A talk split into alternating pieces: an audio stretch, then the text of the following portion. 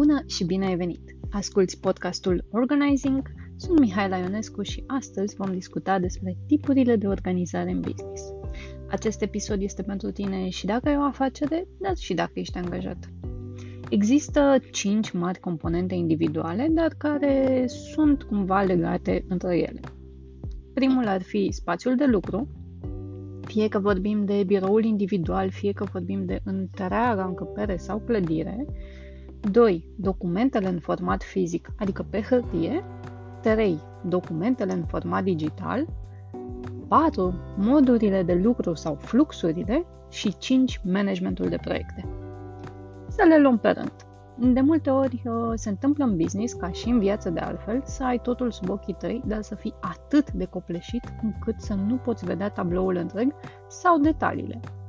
Să ai toate ingredientele unui fel de mâncare, dar să nu reușești să o duci la capăt? Ca să poți savura și să te poți bucura cu adevărat de produsul final, este nevoie să urmezi rețeta. Ai nevoie de un plan pe care evident îl mai poți condimenta după bunul plac. La fel este și într-o afacere. Ca lucrurile să meargă așa cum îți dorești, ai nevoie să standardizezi modul de lucru și anumite lucruri să-ți uh, devină automatisme.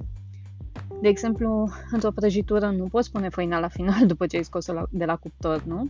Nici într-o afacere nu poți trimite clientului adresa la care trebuie să ajungă după ce a trecut deja ora programării. Sau nu-i poți trimite un contract la semnat după ce ai emis deja prima factură.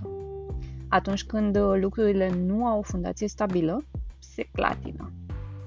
Sau uh, gândește-te la mobila de la un cunoscut magazin.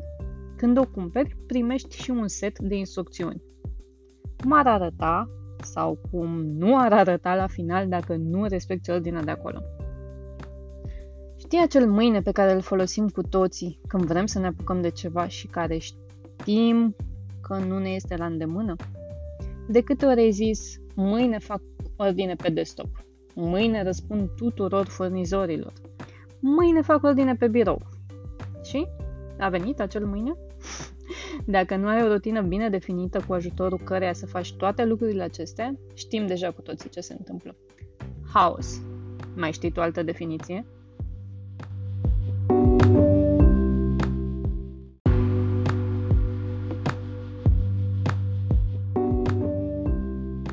Haideți să le luăm pe rând. Spațiul de lucru. Este clar că atunci când locul în care îți desfășori activitatea este bine organizat, și tu ești mult mai productiv. Dacă lucrezi în domeniul beauty sau într-un uh, cabinet stomatologic. Dau exemplele acestea pentru că sunt clienți cu care am lucrat de curând. Cât timp pierzi oare dacă trebuie să te ridici să iei alte instrumente la fiecare pas pe care l-ai de făcut?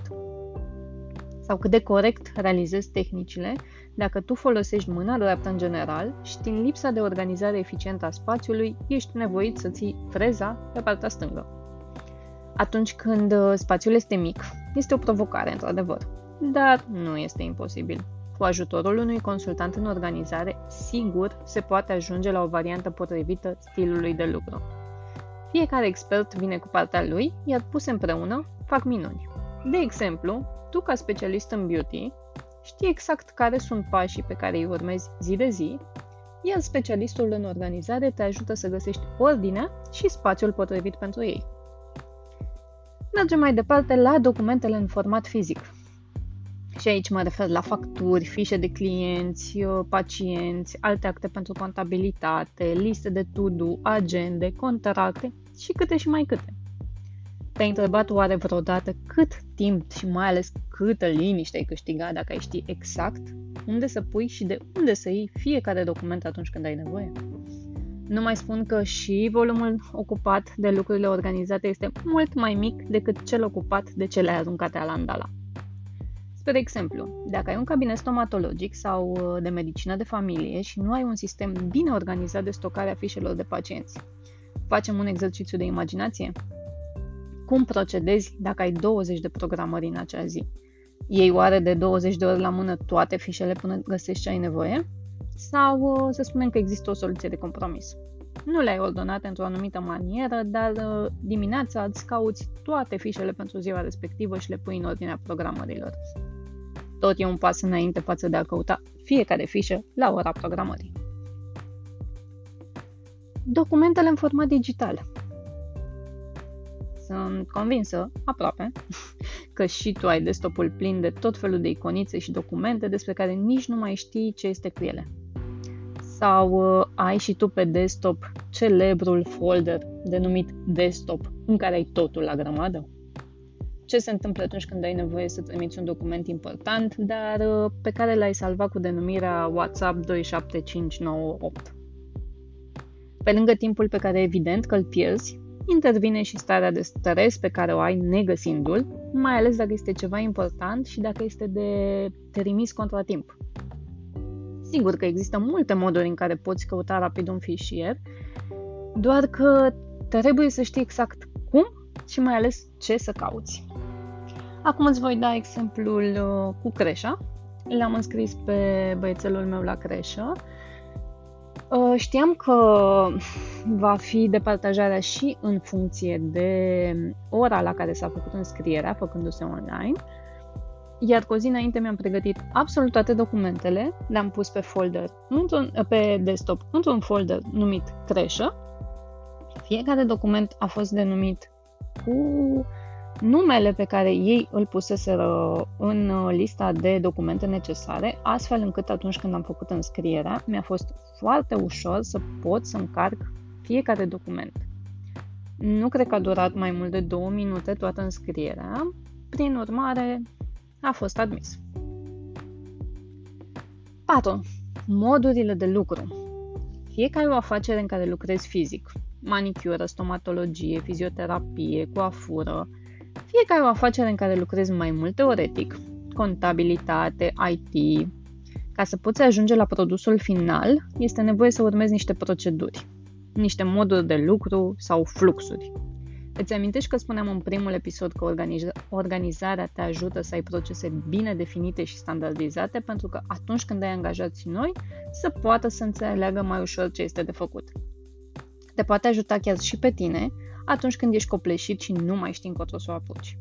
Să nu crezi că dacă ai o afacere în care ești doar tu, nu ai nevoie de moduri de lucru bine definite, mai ales la început. Haideți să luăm un exemplu. La manicura tehnică există o anumită ordine în care se fac lucrurile.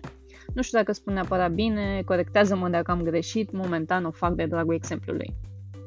Întâi se îndepărtează materialul vechi, apoi se curăță cuticula, se pregătește patul unghial cu diverse produse, aici nu o să intru în detalii, se aplică construcția, se pilește și așa mai departe. Nu le poți face în altă ordine și este nevoie să știi foarte bine ce și cum să faci.